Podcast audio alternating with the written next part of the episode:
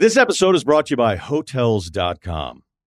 I was traveling internationally last year. I was in Mallorca. I didn't know the island well. I said, let me head to the north, head towards the water. Let me go on Hotels.com and see what they have available. Something preferably on the beach, maybe even a gym. Not only did I get those things, there was a kids' session with exercise, gymnastics in the water, pony rides, a train.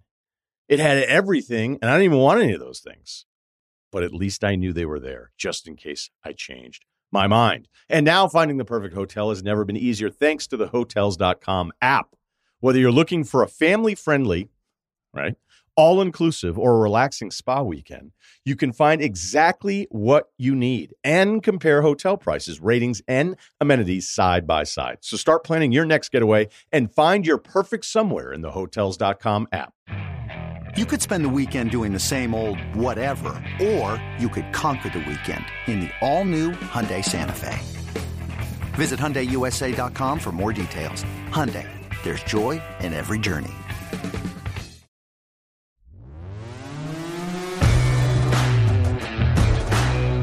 This podcast is scheduled for 10 questions. Fighting out of New York, standing at 5 feet 11 inches tall, and wearing the red, white, and blue trunks, presenting Kyle Brandt! Thank you, Bruce. Thank you for everybody listening, watching. Another exciting, exhilarating episode of 10 Questions is upon us, and we have a contestant that also is exciting and exhilarating, and you will see why. You know how the deal is here? We have 10 questions, each worth one point. Everybody leaves with a final score zero, one, nine, whatever you want. It's up to you. But before we get to this contestant, why don't we give him and you some context about how some prior contestants have done? Here are prior 10 questions contestants and their final scores. Let it rip. I'm Aaron Rodgers, and I got six out of 10. Hi, I'm Paul Rudd, and I got a seven out of 10. Hey, I'm Erin Andrews. I got a five out of 10. I'm Guy Fieri, and I got six out of 10 because Kyle cheats. I'm Tim Robbins, and I got seven out of 10. Just saying. Hi, I'm Patton Oswalt, and I got an eight out of 10. King Patton with the 8 out of 10, but will he reign long? Let's find out. Give me my contestant intro music, please. Today's contestant stepping into the 10 questions octagon has a master's degree in acting. Like myself, he grew up spending summers in Door County, Wisconsin. Like myself, he loves the movie All About Steve. And uh, Card Sharks, yes, that Card Sharks, he is the host of Sunday night, 10 Eastern on ABC. One of the most talented, one of the most delicious men in all of Hollywood, Mr. Joel McHale. Welcome to 10 Questions, Joel. Wow, that was a very that was a very iffy intro, but I will take it. I will take. Never been described as delicious, but I, I'll take it. Have you been properly briefed on exactly what this is you're about to do? It's a little different. Absolutely not. Perfect. I will do the briefing then. Joel, I do have 10 questions for you. They're all about you somehow. They may seem strange, bizarre, completely Oh. tangential, but in some way they will link to you or your life. If you get it right, you get a point. If you get it wrong, you get zero. If you get the question right, you hear this really cool sound effect. You'll give your answer, and I'll say, Is Joel right? And it'll sound like this. Okay. Badass, right? And we will rock today, Joel. I have some I have some great rock for you in this episode. I'm a little nervous because I know you're a game show host on a very high level, but I have to finish this off. If you get it wrong, which would be unfortunate, you're going to hear this sound, which is crestfallen people throwing tomatoes at you. Okay? Uh, but it's nice to hear a crowd. Hey, they packed the place for you. And Joel, if there's an event that you got a question and you have a, no clue, yeah, I don't have any guess whatsoever, you can call for the coin toss. One time in the 10 questions, just call for the coin toss and I will give you A or B answers and you can just choose one and we're off and running. Are you ready to roll? I am so fucking ready. My man, I love working blue on 10 questions. Let's start Very this thing off with Joel McHale. Remember, Joel, the questions are weird. They somehow will apply to you, the host of Card Sharks. Question number one. I thought this was NFL Live, but okay, go ahead. yes, I'm Trey Wingo. What do we think about the Seahawks running game? We'll get to the Seahawks, I promise. Question okay. number one Your category is Alaska. In the annual Iditarod sled dog race across Alaska, what breed of dog is used? Husky. He says a husky is used. Ladies and gentlemen, is Joel McHale one for one? Yeah! Got it. I see what you're doing now. All right. See, you may be one of the first contestants to actually get how the game works. People are flailing for answers. What you should be doing is looking at yourself and what dog has to do with me. Of course, Yeah. Husky is intimately connected to you because you were a Husky. People Yes. don't know this. They see you on TV, Joel. They don't know that you were a Pac 10 college football player at the University of Washington at a really important time for Washington Huskies football when they were winning national championship. Tell us what it was like. Oh, I dragged that team down and I was able to take them from, you know, sharing a national championship to, you know, like barely getting into, you know, eighth place in the Pac 10. No, I was a walk on. So I was a, I was a, I was cannon fodder, but it was the greatest, uh, greatest two years of my life. And I got to play football with Ernie Conwell and Mark Bruener, who were the, uh, who were the fellow tight ends. And um, I like to say that I didn't get killed and I didn't get uh, run off the field. And I think other players would say, yeah, you know what? He wasn't totally awful. And um, the most respect I got was on skit night. So that should tell you Okay. about how how good I was. It- but people who didn't play know it don't know maybe sometimes at the end of camp or before the opener you have like a talent show or skit night and the hams show up and it's not often the best players. So joel i, I think you are maddeningly self-deprecating about your football ability. I mean i've googled i've seen you in the picture outside the rose bowl you're Oh, number yeah. 84 even if you were a walk-on for a national championship to caliber team you must have had some game Uh, I was definitely well when Ernie Conwell, who was the scariest athlete I've ever seen. Uh, he when he usually had that foot thing going on, so then I was actually faster. So I was fast. I can say that. I wouldn't say I was agile, but if they needed me to run down the field, I had a very strong forty yard dash for someone who was two hundred and forty five pounds. did you ever get to play in a game Oh fuck no! really I there was so, so the first year I didn't I didn't play uh, football in high school. I played one year, and I was a rower in college. I was recruited to row, and then that sport there the, that was run by a bunch of a holes. Who I, my theory is that the the lead the least if you don't have any fans, you have to make up for it in kind of douchebaggery Sure. and rituals. And they made the freshmen shave their heads and shave their eyebrows off and put that hair into a pillow. And then that pillow was put into a display case of other hair pillows, which was not disturbing or serial killer like at all. So then my friends, uh, this guy named Chico Fraley and Damon Heward, uh, these guys were like, "Hey, you should come out." And I, for, on a whim, I went out for football and I gained like forty pounds, and um, so I was oh, I, I was definitely okay. But so they the, the I did that first year, and then they redshirted me my sophomore year, going, "Hey, if you really uh, work hard, you might be able to get out there." And I was like, "Thank you." And I then, you know, then I was like, "I want to be an actor," and I I quit. To I, I booked a national commercial, and I was like, "This is an omen." I'm leave. I'm gonna leave, and uh, it was it was uh, it was you know, it was a good decision for me because I was never the caliber of athlete that the other that you know Mark Bruener and Ernie Conwell were unreal. What was the national commercial? Oh, it was the Ford Aspire, my friend. Did you speak in it or did you just drive? Uh, I laid on a blanket. I walked with this lady, and the Ford Aspire. They thought it was going to be this huge hit, small car. Aspire. But then, do you remember the Dodge Neon? Of course. It came out at the same time, and it blew it out of the water. oh no. I can tell you this, Joel. You are aspiring to go two for two right now because you were one for one. It's important to get that first completion. Let's go number two, and this is better. You have a uh, choice here. I have two categories for you. Joel, would you like the category of college basketball or golf? Whichever you like. This is the hardest decision. Into the categories. But is a trick question? Then when I pick the category, it's going to be like, you win. No, Uh, no, no, no. It's not. Let's make a deal. It's not that. College basketball or golf. Which one do you feel better? You want college basketball? Here we go. Your category is college basketball. Late legendary college basketball coach Jerry Tarkanian went by what nickname? oh, uh, boy, I I should know this uh, because it's going to be related to me. It is going to be related to you. Yeah. And I know that during the Tarkanian heyday in the early 90s at UNLV, I'm sure you were you were probably Uh, maybe in high school. Uh, Stacey Augmon. yeah, Larry Johnson, Greg Anthony, Whatever happened to Larry John? Grandmama? I don't I don't know. Better question is what happened to his coach? What, what what's his nickname? She, and remember, you can burn the coin toss if you want to now, or you can you can sound it out in your head. There's there's no rush. Jerry Tarkanian, also known as Throwing chairs, he's biting towels. yes, yes. They didn't call him the towel biter or Park something like. I mean, Park No. something. No.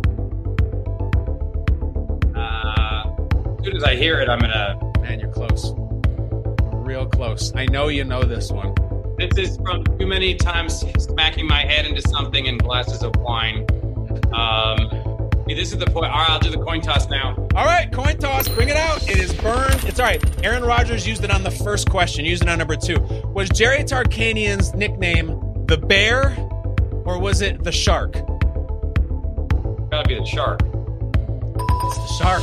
It's the Shark. He's two for two. Shark week. It's Shark Week. You also host a program uh, with with Shark with Shark in the title.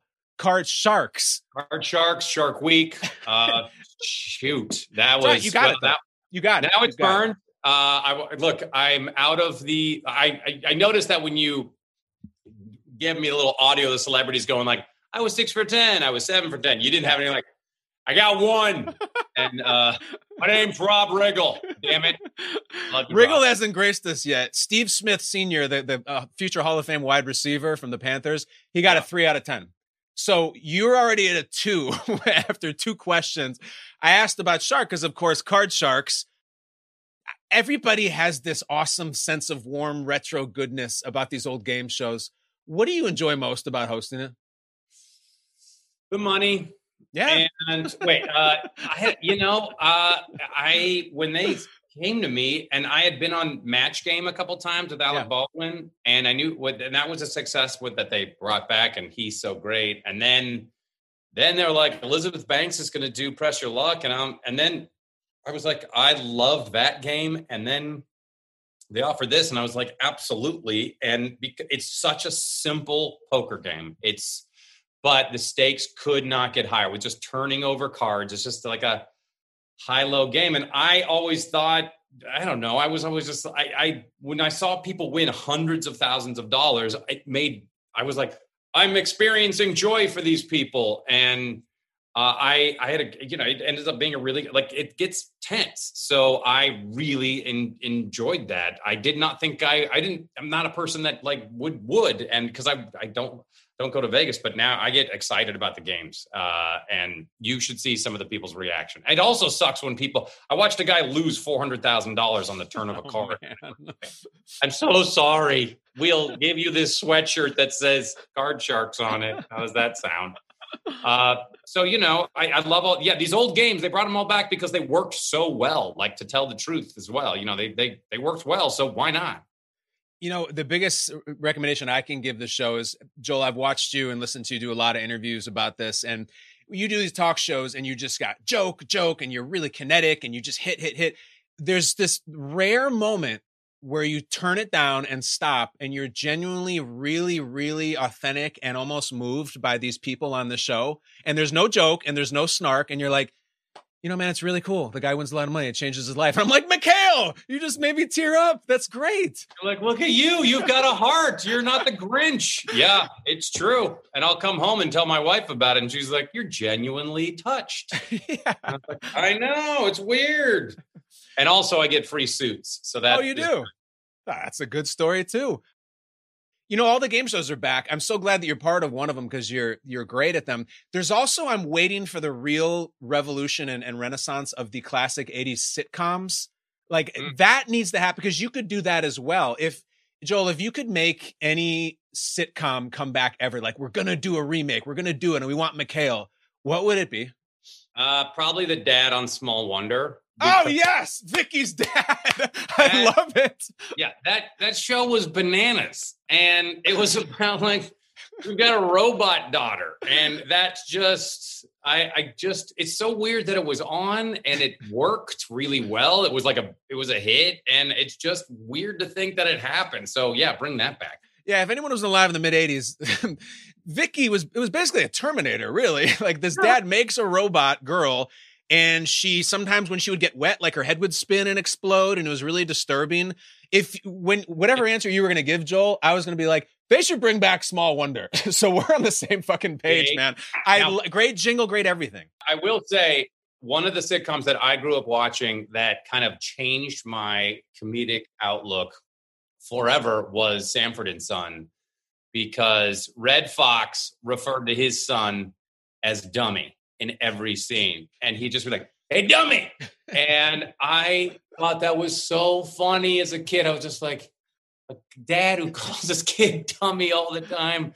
It made me so. And, and then it was it is unrelated, but my dad would call all my brothers. I have two brothers and me jerk. There was no. It was just like, hey jerk, let's go. And it didn't matter which one it was, but we knew who he was talking to, and I it just warmed my heart. Maybe they bring that back. I'm not sure you'll be cast in it, but I, I would love a Sanford and Son reboot at some point, if only for the jingle. All right, um, let's go, dummy. You are no dummy. You're two for two, dummy. and a, a brisk pace right here. Question number three, Joel McHale. Your category: Disney movies. In 1992's Aladdin, what kind of pet does Princess Jasmine have? Princess Jasmine. Princess Jasmine has a pet. What kind of pet does she have? Well, the prince, uh, what's his name, has a monkey. That's Aladdin. That's The Aladdin. titular Aladdin is a monkey. What does Princess Jasmine have? Oh man, it's not a shark. no pet shark. Nope. What kind of pet does she have? Yeah, and how could it connect to Joel McHale? Yeah.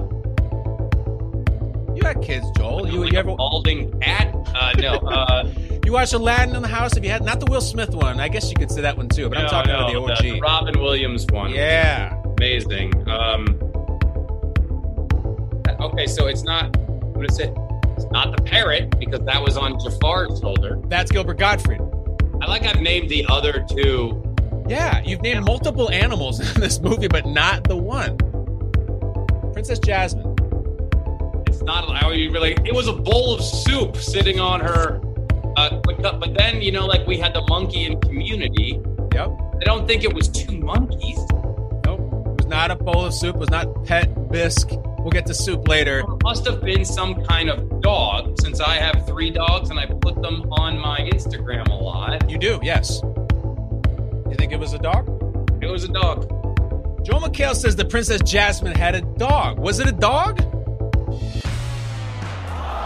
You're going to kick yourself because you're going to see why this is an easy answer. Princess Jasmine had a pet tiger. She had a pet tiger. She wasn't the king of tigers, she was the princess of tigers. Oh,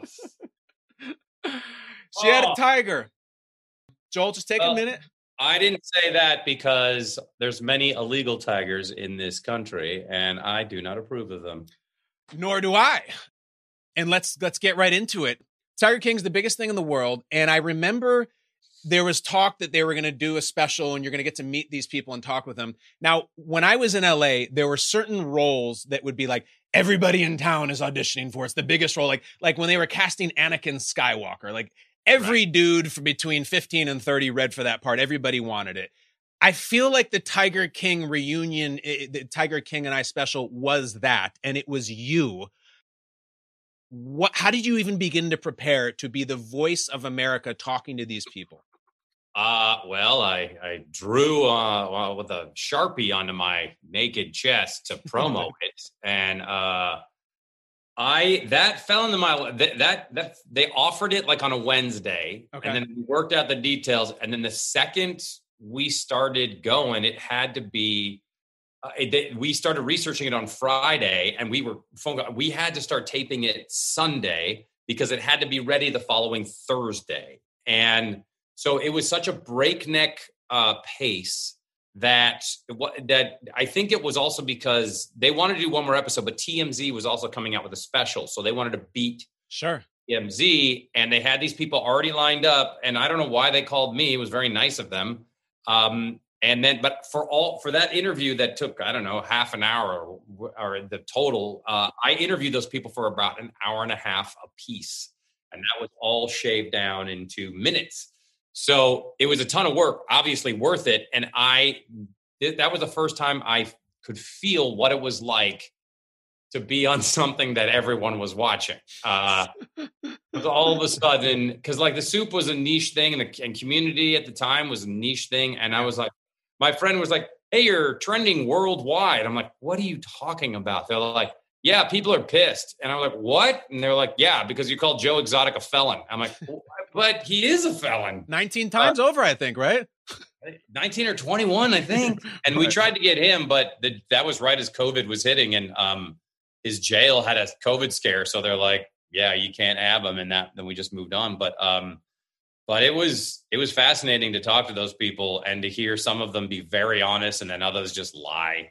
Uh, it was it was very weird. It was it was surreal to to be very intensely watching that thing and then to just meet them. I was like, oh, this is what people do when they meet yeah. the like. I've been watching you on TV, so yeah, I can't believe now people are like, you're part of Tiger King. I'm like, eh, it's it's it's, it's, it's special, but listen, so I didn't do anything other than sit in my home. So it was really it was fun.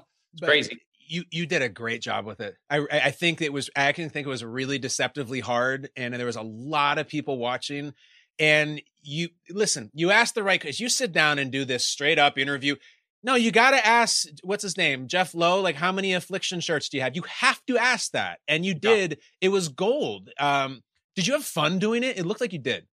It was fun. It was exhausting in a weird way because uh, engaging someone for like an hour and a half or 90 or 60 minutes is intense. And then when you start talking about like pretty heavy subjects, like when the guy accidentally shot himself yep. and uh, about like they some of those people went through real traumas and so when i started bringing that stuff up some of them started getting pretty panicky and uh, got pretty got pretty intense and i i knew that i had to like try to cross like throw in a bunch of jokes but also don't yeah don't make it light because that will that'll just be boring and, and stupid. So i uh, people were like how did because joe exotic is people worship the guy. So you're talking about joe I, maldonado passage of course.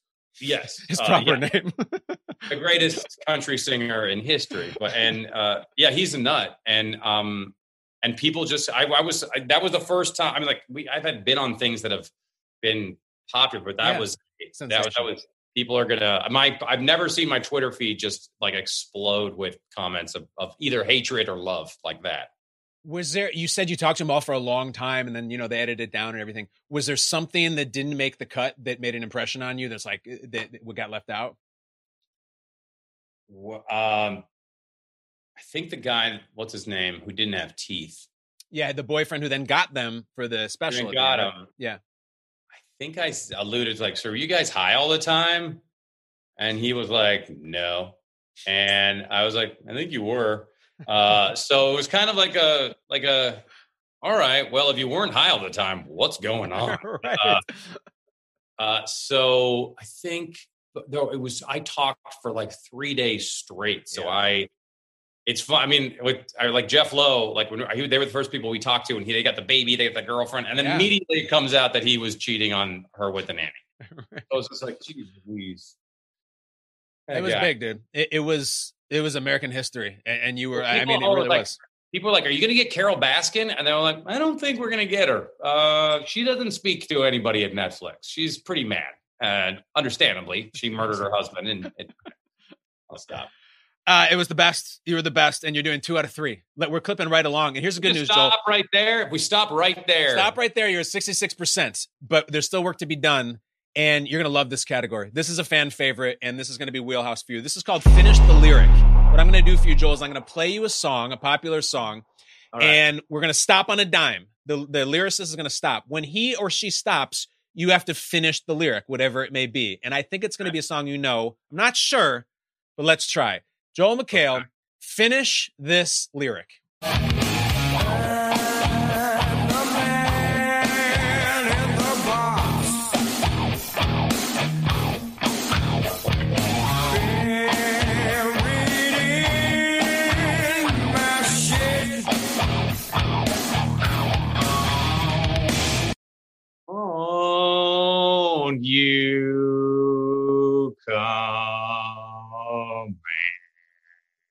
Save me. Hit it! Hit it! We got it! Yeah!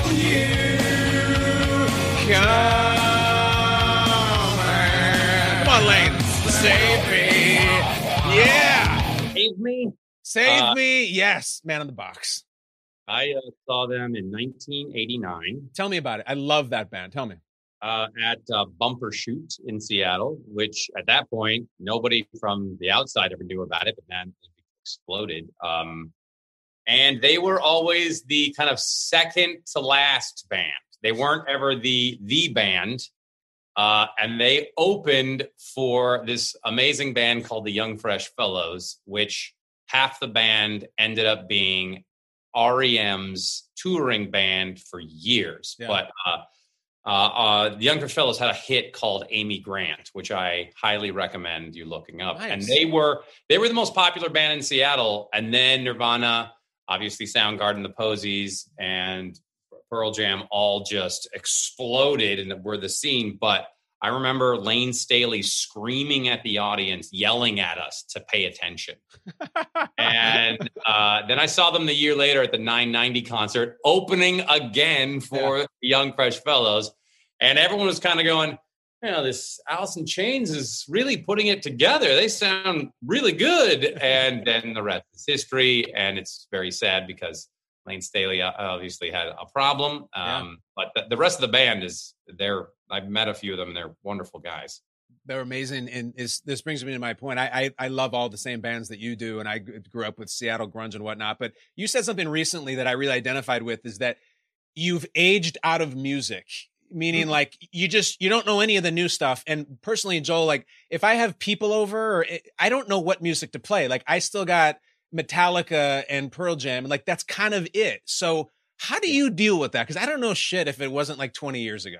Yeah, I mean, that music was popular in the mid, you know, like beginning of the mid 90s and obviously the 90s. And there are people, I mean, if you look at like, there are people that are born in 97 or in up to 2000 Yeah. that are now 25, 20, they're getting almost to be 30. And so for us, I mean, that, think about what the, think about the bands that were popular 10 years before we were born. Uh huh. And then you're looking at Like like in the '60s. yeah, you're looking at Buddy Holly, and you're looking at uh, I don't know Elvis, and I mean, I guess that's that is pretty, but you're, it's getting pretty. I don't. So what I do is I just put on books on tape and I make them listen to them. No, uh, I I just don't put on any music. No, I, it's I Do you play it for your kids? Like, would you play Badmotorfinger or like Pearl Jam 10? Like for your kids, you want them to know that? Like our parents played us Elvis records? well, there I'll play some of them and they'll be interested in some, Yeah. and have no. They'll be like, "Go ahead and play your little music." Ah, do they make the right choices at least? Like, oh, I, I don't want to hear the Pearl Jam, but you know, give me, uh, uh, I don't know, some one hit wonder from 1991. Like, they, or do they have good taste? Uh, I they they do like some of the Beatles that I play them. Okay, cool. They do not like Led Zeppelin. Uh, so I'm trying to I'm trying to kind of I can understand how Led Zeppelin is a more of an acquired taste. It's not the most kind of poppy Yeah.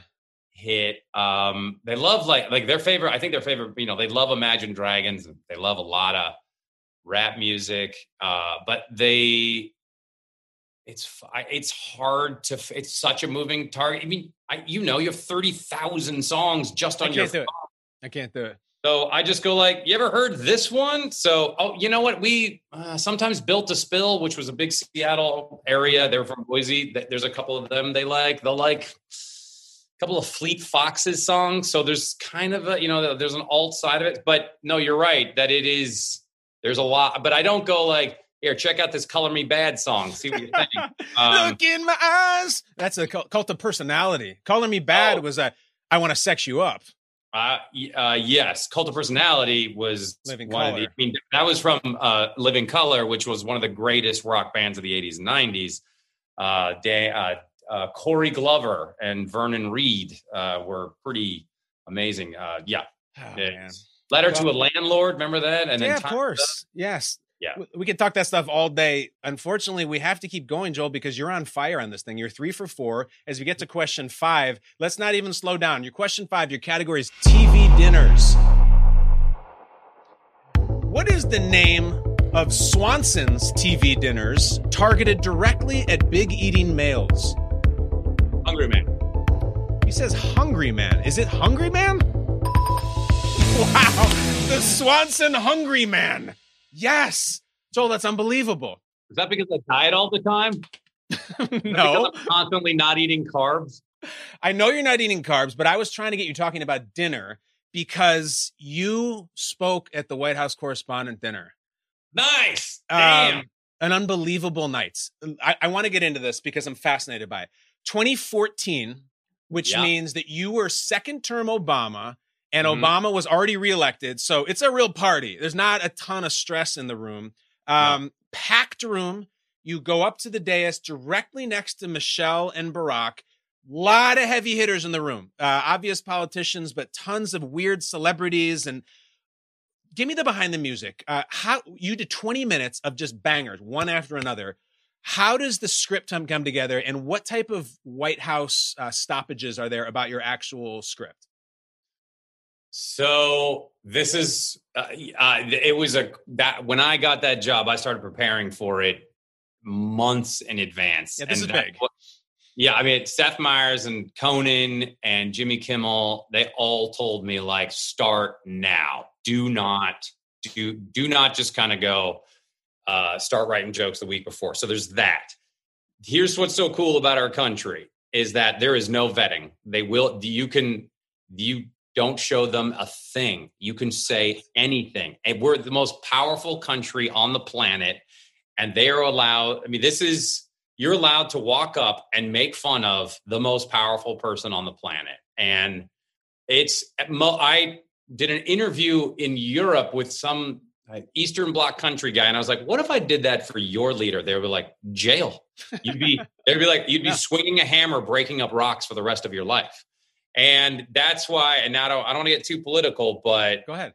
to show that, yeah, like for all the past presidents that can show that they can take a joke Yeah. is so important and shows so much power and goes like yeah it's cool that we have wonderful comedy in our country and i can take a joke and i'm going to tell jokes and then you've got I, I don't care what your political affiliation is but if you're super sensitive about that sort of stuff it shows i think uh, a, a- a- quite a trap door in your psyche that you can't that you're like ah! and so anyway, uh, yeah. So I think it's very sad that that that that that's gone away. It's because he, he doesn't want to sit there and take take jokes, but he could just deliver jokes if he wanted. Anyway, that said, that day uh, with the with these three writers that I work with, we very intensely. Well, there's two writers, and then this other writer joined us, but very intensely.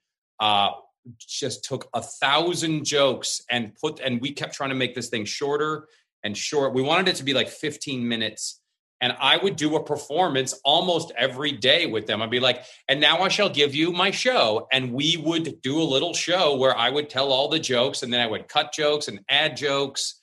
And um, so I worked with these great writers named Brad Stevens and Boyd Vico. And then um, KP Anderson, uh, who's the executive producer of The Soup, um, also was with us and wrote some great jokes. And I just performed it over and over because I knew the day I could like the day of I couldn't believe because all my family's there and it is it there is so much happening there's so many events and I'm just I was like eyes on the prize eyes on the prize I carried a binder with me like I was carrying the launch codes and I was like do not lose this thing and then like if you're a comedian you get a few moments before you're like all right I just need a moment to kind of breathe before I go on stage you don't get that. You get to have dinner with Michelle Obama, which was two hours that I'm just like, this is the greatest dinner. Uh, This is before your set. Before your set, you or because all this other stuff happens before all these speakers go up and no one's paying attention to them for the most part. Yeah. And then it's getting to that point where I was like, it is this is coming up. Here we go. Cause this is I know, I know because see, I've seen so many of them. And uh and they are you know they're ready to laugh and to ridicule. And uh and I remember standing up and I had a dizzy spell and I'm like, oh, somebody's nervous.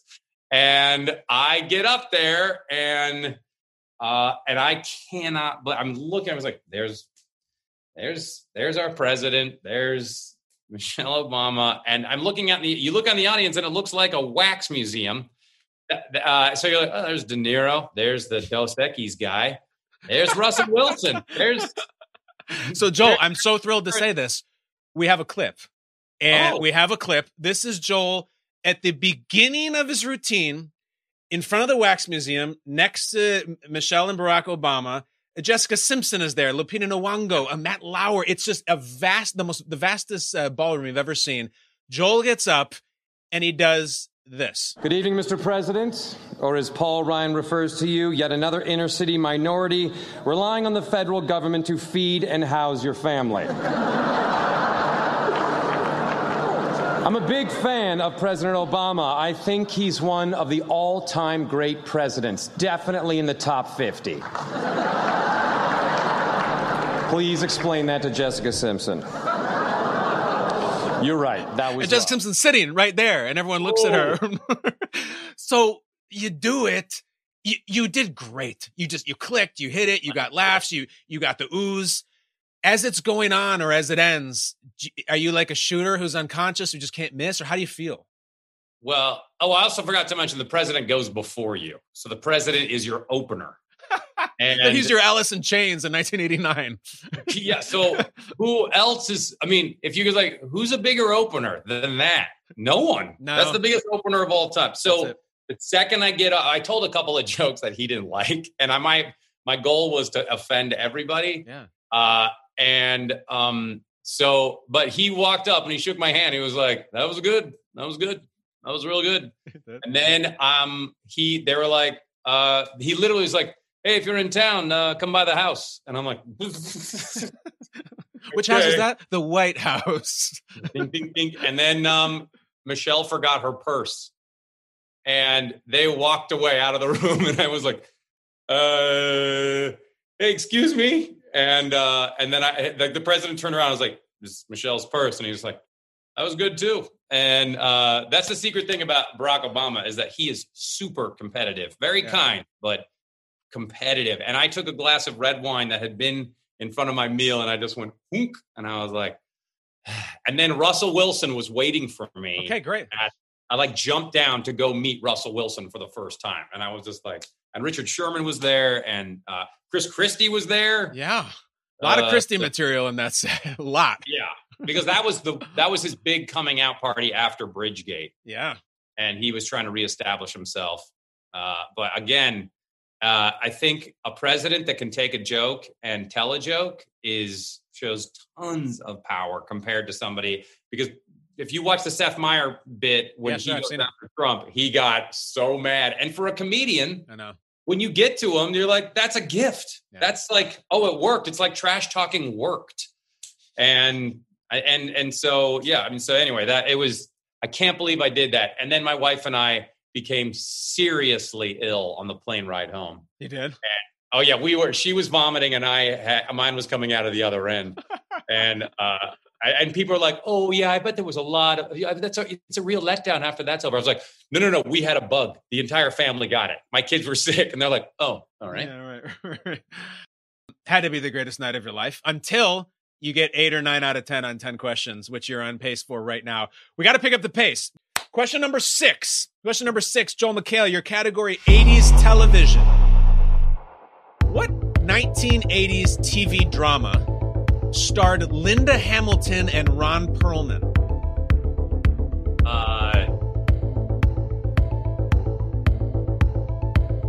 uh, I know, I, I know it. Uh, what? It's, it's not popping in my head. It's about how he's a Interesting cast. Ron Perlman he's and a Linda lion. Hamilton. Uh,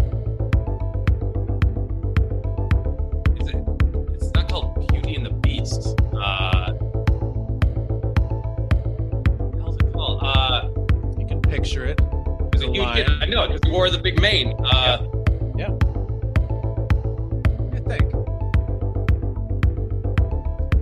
Hamilton, Perlman, Linda Hamilton. Right off Terminator, the one, one Terminator, and this is with with Perlman in the city. What's the name of that show? Of that show. You don't have the coin toss. the- it's got to be Beauty and the Beast.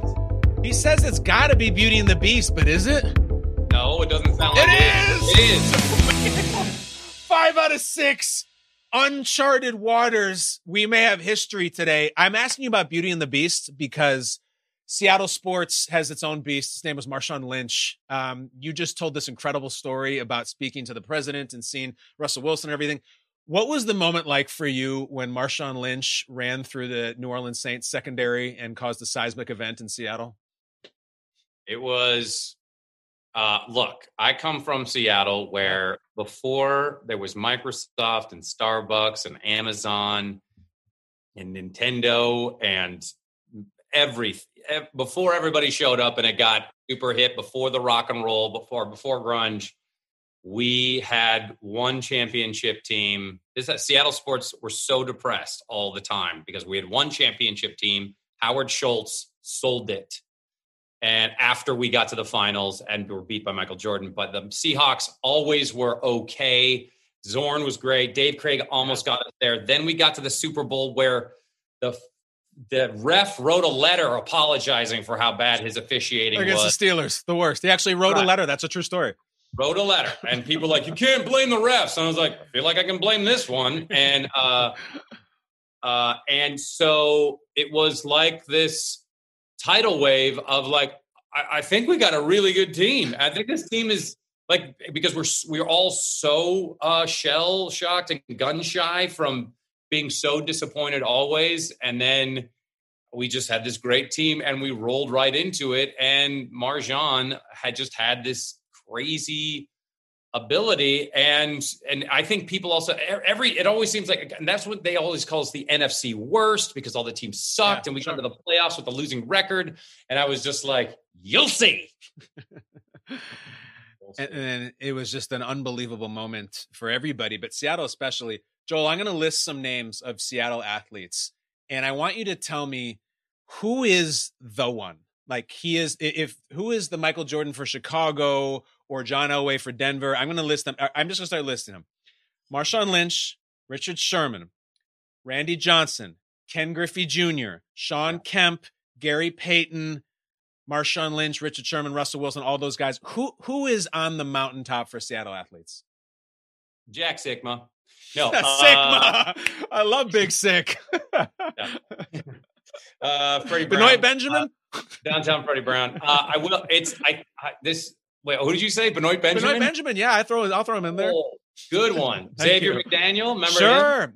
X Man. Yeah, he's in the movie Singles. X-Men. He has a dirty joke about coming. It's crazy. I, you know yeah, that? That's right. Yeah, it's he has a cameo and he tells the guy having sex, uh, it, "Don't come yet." It's nuts, so to speak. Pretty good. Um, who's the um, guy?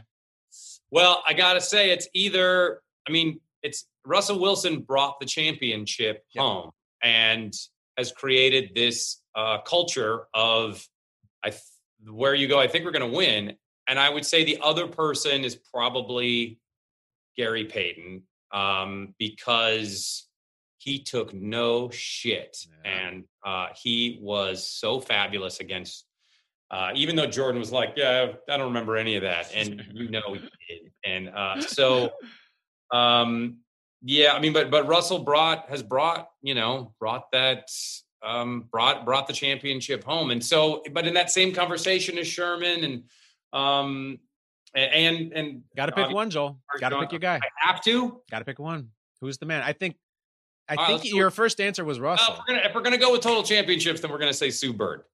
Oh, great choice. The Storm, Sue I mean, Bleeping Bird. You're right. I mean, that's that's more championships than any other team. So Sue Bird beats out them all, and Russell brought the championship home too. That's what you're attempting to do here, Joel. We have only four questions left. And I'm able to milk them forever. Let's do it. You're five out of six. Understanding the greatest score we've ever had is an eight out of 10 for Patton Oswalt. Tim Robbins and Paul Rudd got a seven out of 10. And then you got others like Aaron Rodgers who are well below that. But you're ahead of the pace. Joel McHale, we're going to talk about a friend of yours right now. Question number seven. Your category is Adam Devine. Adam Devine was on this program. We had an episode with Adam Devine. He didn't do as well as you did. However, I said, I know Joel McHale is going to be on the show next week. Tell us anything about Joel McHale. Just right now, Adam, go. Say something about Joel McHale. Joel, multiple choice. When prompted, did Adam Devine say, A, he told a story of you trying to get him eaten by a shark? B, he marveled at your diet and made a fart joke? or C, called you, quote, comedy adjacent? What did Adam Devine do? Was it the shark, the diet, and the fart, or calling you comedy adjacent? Diet. You think he mentioned your diet? Yeah.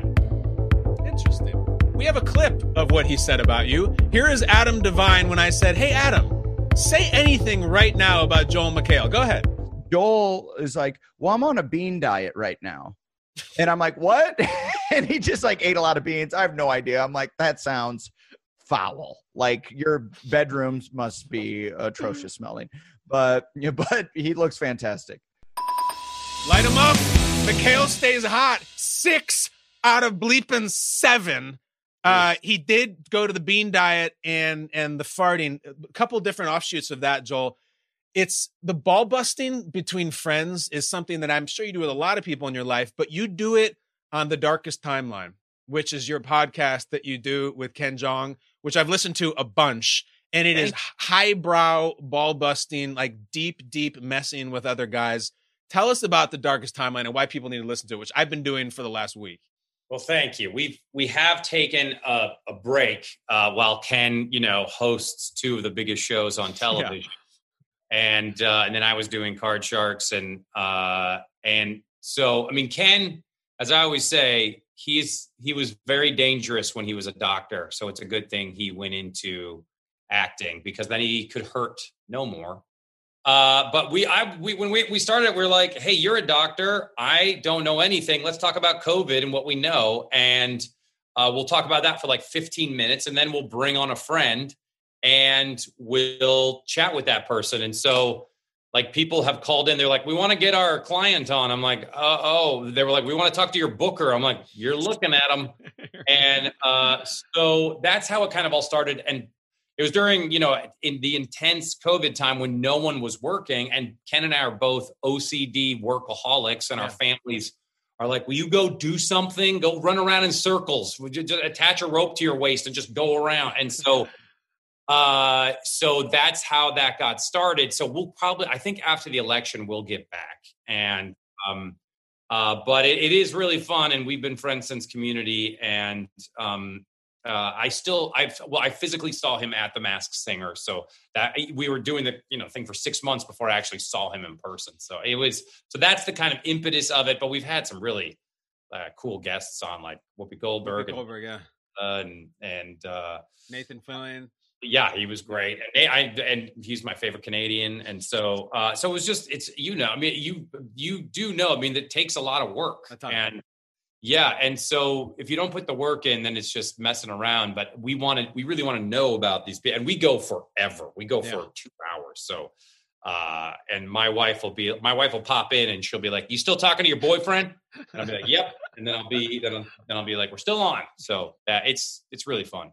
I meant to ask you this at the top, Joel. I forgot, but you do a lot of talk shows really well, late night shows, morning shows. Just a great guest. You get it, you click, and a lot of topics come up routinely. What is on the Mount Rushmore of the Joel McHale? He gets this question all the time. I, here's here's what I've put together. Is there going to be a community movie? Uh, was Chevy Chase an asshole to work with? Mm-hmm. And did you use the Gene Rayburn microphone on Card Sharks? That's on. I think that those three of those are on. What am I missing? Oh, you're missing people reading the Wikipedia page yeah. uh, about football to where they always feel like, "So you won a national championship, huh?" And I'll be like, "I joined the team after, and I tried to fix that, and uh, and then and then so, so that's always yeah, that's one that's one that's always up. And then it's like, "You were born in Rome, Italy, huh?" And that, that's always always wiki one. research, transparent, yeah. paper thin, dude. They don't have the Swanson's hungry man. Joel, you're kind of breaking the game you're six out of seven, three questions left. Eight is their all time mark on the show. And here's a great category for you. Question number eight your category is Name the Movie. I'm going to play you, Joel McHale, the host of Card Sharks on ABC, a clip from a movie that I think you've seen. All you have to do is say what movie it is. I want you to listen very closely. It's going to be two gentlemen in a bar trying to hit on a young lady at the bar. Joel McHale, name the movie. Hi, how are you? If you're ever uh, if you're ever in town, I mean, if you're ever in town, you're not like in a bar. I'm sorry, that came off wrong. It sounded like you're some kind of skank. I didn't mean like I wasn't trying to say you're like a filthy little girl. Time Time's up, Casanova. Can I join you for a drink? Let's talk through it. The synapses are firing. Did you recognize any of the voices? I think I recognized Matt Damon. And so then I was like, "Is it Good Will Hunting?" Uh, but then I didn't cast a never. But yeah, it's, it's Good Will Hunting. He says Good Will Hunting with Matt Damon. Is he right? Not Good Will Hunting. You know what that was, Joel? What was that? Stuck on you. I have never seen Stuck on You. Yes, you have. You've never seen Stuck on You with, his conjoined twins? I think I've made reference to it, but I don't. I think I don't think I've ever seen it. And the Farrelly brothers would be very upset with me. Stuck on You. That is him and Kinnear in a bar. And when he says game's over, Casanova, they swap each other out by their, you know, attached cavity or whatever, and they sit down. Stuck on You. Uh, I'm sorry. You were white hot. You got like six in a row. I bring up Stuck on You. You once called working with Matt Damon one of the great moments of my life. Now, we've covered a lot of great moments in your life. Why was that so great? And we've all watched Matt Damon for 20 years. What was it like? Tell us something. Uh, well, I had done. I started the soup in late like 2004, and no one watched it for like a year. Nobody. And so we were just entertaining ourselves, and um, uh, and then so I'm doing it for like two years, and it's going well. Like it's people are like it's not going off the air, and it's slowly creeping up, and then. Steven Soderbergh wants to read me for this movie, and I'm like, "What in the world is happening?" Because And- of the soup? Did he seen you on the soup? And he's like, I like that guy? and Jules so Asner. flattering, man. Yeah, Jules And, Asner. No, I couldn't believe it. And so um I auditioned and got it, couldn't believe it. And I'm a huge Matt Damon fan. They're like, you're you're going to be going out to Decatur, Illinois, which is uh, you know the Paris, the Paris of Illinois, and um, I'm you know like it's it was the first time like I'd ever had a part, a real part in a real movie. I mean, I had a small part in Spider Man 2, which is a real movie, obviously, but this was like, you're going to be there for three weeks. And I had just had another child. and my wife was like, don't go. And um, uh, understandably, and um, you know, just watch him do, to watch him work, I was just like, oh man, this guy is just, eff-" and on top of everything else, I mean, he's an effortless actor and he's, you know, one of the best alive. And, uh, but he's the nicest man in the world. And that change, yeah, that's, that permeates an entire set. That changes the set. When the guy at the top, and obviously Soderbergh, who is the nicest person as well, and could have been a stand-up comic, so could Damon.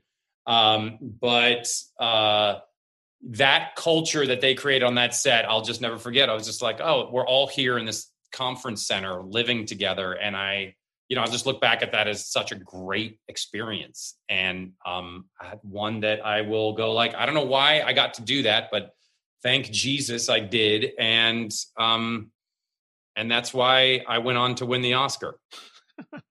That's why you thank the Academy and Jules Asner for making that happen with Mr. Cool. Soderbergh. You, um, I, I bet you get a lot of, frat boys and power drinkers and wise guys who are like who recognize you from Ted. Too, Oh, you yeah. show up at the end of Ted, and it's you and Mila Kunis and Mark Wahlberg. So, did you feel the same way about Ted? And what? Put it this way: Wahlberg and Damon, two super successful actors. They were both in the Departed together. What was different about Wahlberg from Damon? Give us the experience. Oh well, you know that the movies. I mean, it was a totally different kind of movie. Obviously, one is about a kind of a really interesting agricultural crime that not a lot of people knew about, and um, and also was a truly bizarre but real story. And Matt Damon's character was very close to what the the actual guy was like. The actual guy was even wackier. So um, and then you go to a Seth MacFarlane film where it is obviously uh, a much more uh, broad comedy because you have a foul mouthed teddy bear. And it is one of those things where Mark Wahlberg also totally cool. And so is Seth MacFarlane. Mila Kunis obviously is so nice. So they also created that same culture. Um, but it was a broad, you know, it was a broader comedy. So I was going, you know, I was doing any, I was, you know, I was doing lots of improvising and, and and lots of wacky uh, jokes. So and that was shot in Boston, and so it was totally it was a completely um, you know different kind of movie, but still like really. I mean, uh, Seth was always going like, I don't know if this is going to work. A talk like a dirty teddy bear. I don't know Yeah. if anyone's going to watch this. And then obviously it a lot of people did, and it became one of the biggest comedies of all time. And um, I was happy to be in it, and I got to tell some really good jokes. And um, they cut out actually a whole part of my story for time because Sure. the thing would have been. And so they replaced that part of the story with that very long fart, and uh, where I'm just like I was holding that in all night, and um, which was it kind of it was a dynamite joke. So a good uh, change. yeah, it was dynamite. So, um, so yeah, I so yeah, and I don't I don't talk to Mark. I once in a while will communicate with Matt Damon, but I don't talk to Mark Wahlberg. I'm happy to uh, if you'd like to get together. But he's super nice guy. Uh, yes, he loves the Patriots, but that's okay. That's fine. That's okay. Do you um Damon and Wahlberg both love the Patriots, actually. D- Damon, you communicate with them sometimes. Texter, is he uh what kind of texter? I'm an is Damon? emailer. No, no, no. They're Oh, smart. it- you're an emailer? They're smart. No, for them, no. It's very smart. They that I don't have their numbers because I would just be like, "What you doing?" And so, uh, uh, yeah, uh, we'll see if we can graduate to that level. But he It's just had a level. 50th birthday. Happy birthday, Matt! Hey, Matt Damon, happy birthday. And thank you for being so nice to Joel on the inside of The Informant. I don't think we said the name of the movie. If you guys haven't seen it, Damon gains a bunch of weight. He's really good. He's got a mustache. He's got Bakula, kicks ass in it. That's a whole nother question. Oh, Matt Damon's performance, I believe, was Oscar worthy, and the movie was kind of uh, just kind of dismissed, and now it has this new kind of uh, life that it was like, oh, this was fucking great. So, uh, also watched uh, Matt in um, the other what is it, uh, Contagion, which oh, yeah, sure. Gotta real watch that fun now. real fun for the pandemic. Yeah, watch Contagion and then cleanse the palate with We Bought a Zoo. Something something nice and pleasant. All right. Joel McHale is six out of eight. Uh, six out of eight right now. He has two questions left. If he gets both of them right, he can tie the all-time high score. Question number nine, Joel. Your your category is Shirley Temple. Not the drink. I'm actually talking about the person. In 1932, Shirley Temple had a hit with the song "Animal Crackers in My What."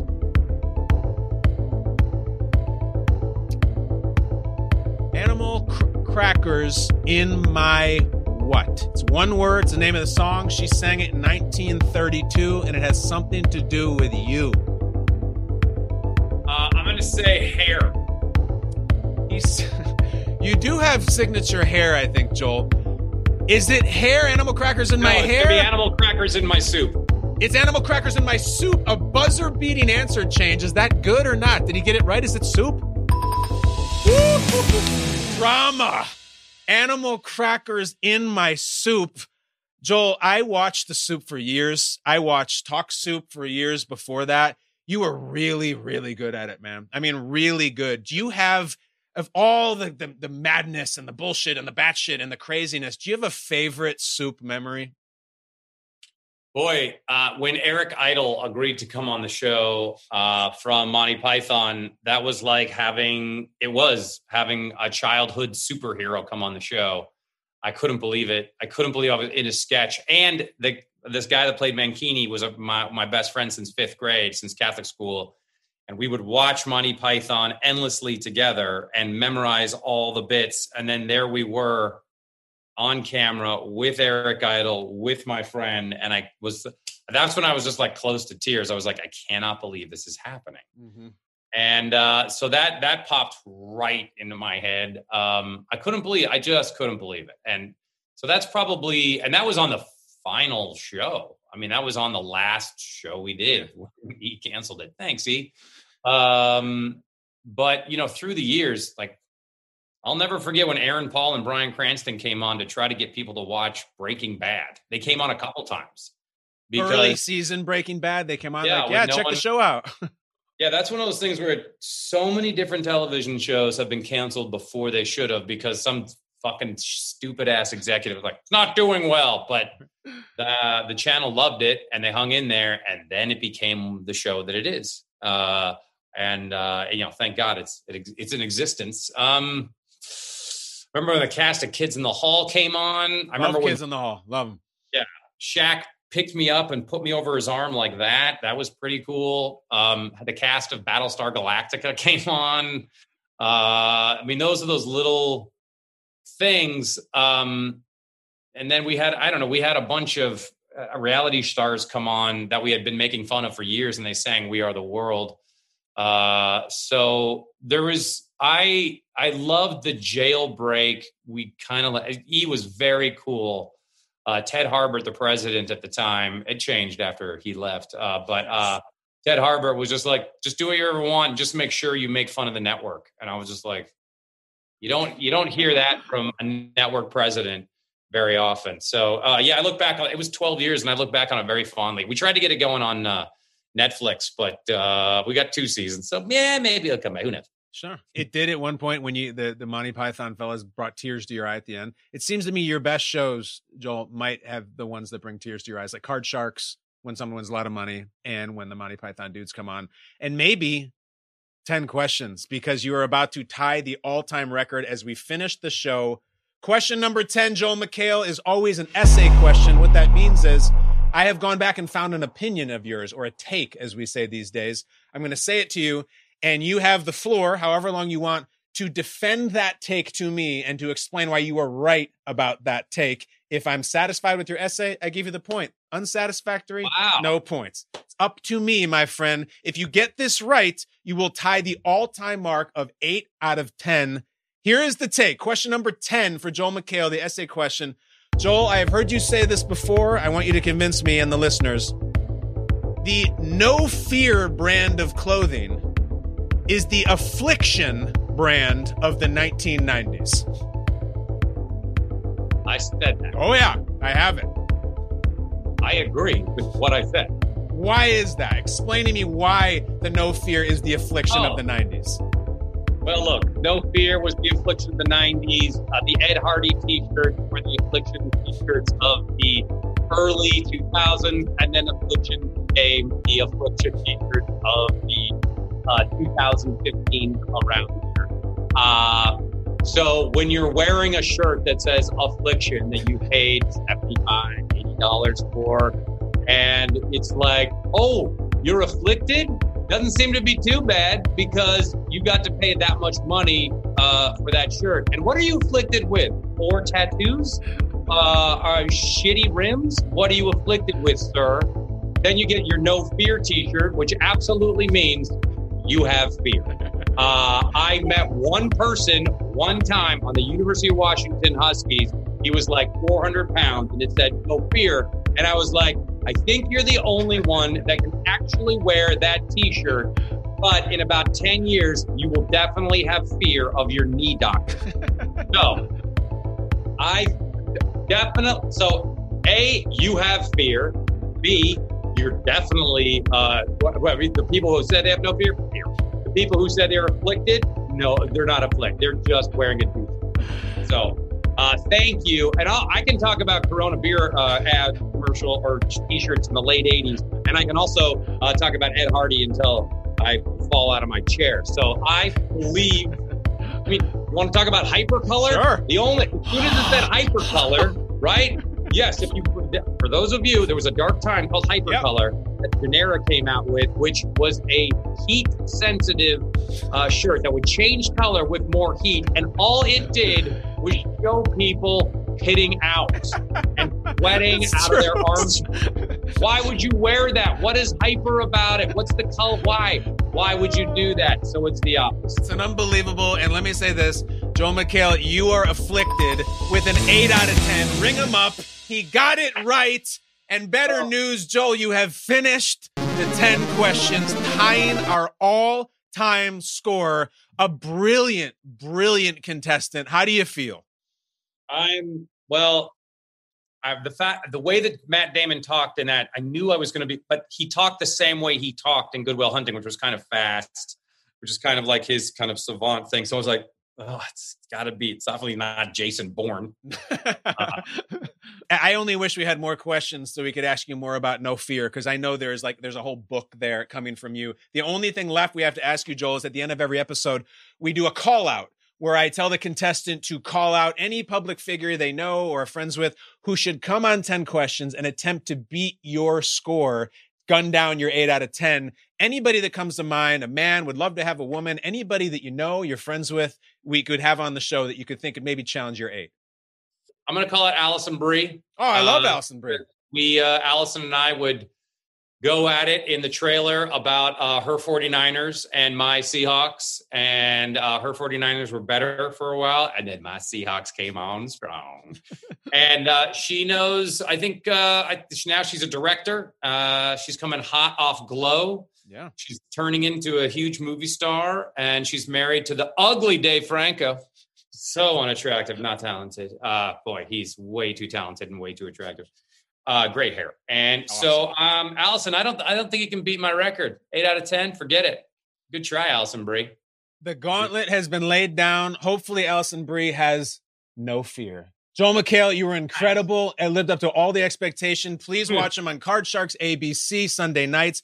And please listen to the Darkest Timeline podcast. It's great. It's two buddies chopping it up about all the things you do with your friends. Joel, you were awesome, man. It was a pleasure to meet you, dude. And uh, I hope we can do this again sometime, man. Kyle Brandt, Kyle Brandt, I will see you on my television every morning. And thank you for last week when you said Russell Wilson and DK Metcalf are the best in football. And I don't think there's anybody that can beat them right now. Me neither. And there's no one who can beat McHale. We will see you next time on 10 Questions, No Fear of people Edition. that can beat McHale, and they already have. Kyle Brandt.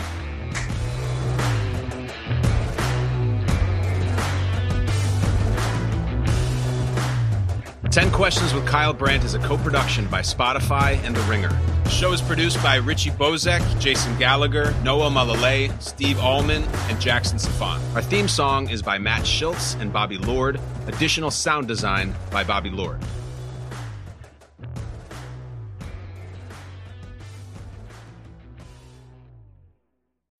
This episode is brought to you by State Farm. You might say all kinds of stuff when things go wrong, but these are the words you really need to remember. Like a good neighbor, State Farm is there. They've got options to fit your unique insurance needs, meaning you can talk to your agent to choose the coverage you need, have coverage options to protect the things you value most.